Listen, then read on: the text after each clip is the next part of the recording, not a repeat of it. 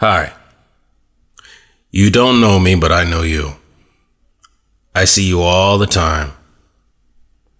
Duffel bag, laptop, coffee stains, meetings, and training classes. You're a tech head. I know that. You like technology, either for the technology itself or what you understand it can achieve for your customers. Pre-sales, post-sales, tech writer, project manager, senior tech lead, integrator. Yeah, I've been with you. My career in I T spans over twenty years. I'm what you call an I T contractor.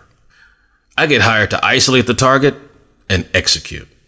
I get paid, and after some time, I'm showed the door, or I decide it's time to leave and move on. In a world of bits and bytes, I'm your mercenary. I'm your vagabond gypsy. And the world of I T is truly one of the greatest circuses you'll ever see.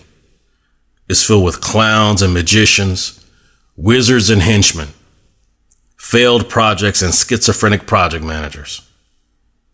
In the end, I've been on hugely successful projects and failed projects of titanic proportions.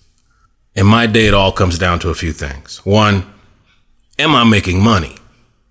Two, is my skill set polished? Three, do I need to adjust my skill path? Four, do I trust my manager? Five, do I feel relevant? Six, how should I answer this dumb email? You see, we tech heads can read book after book from other tech heads.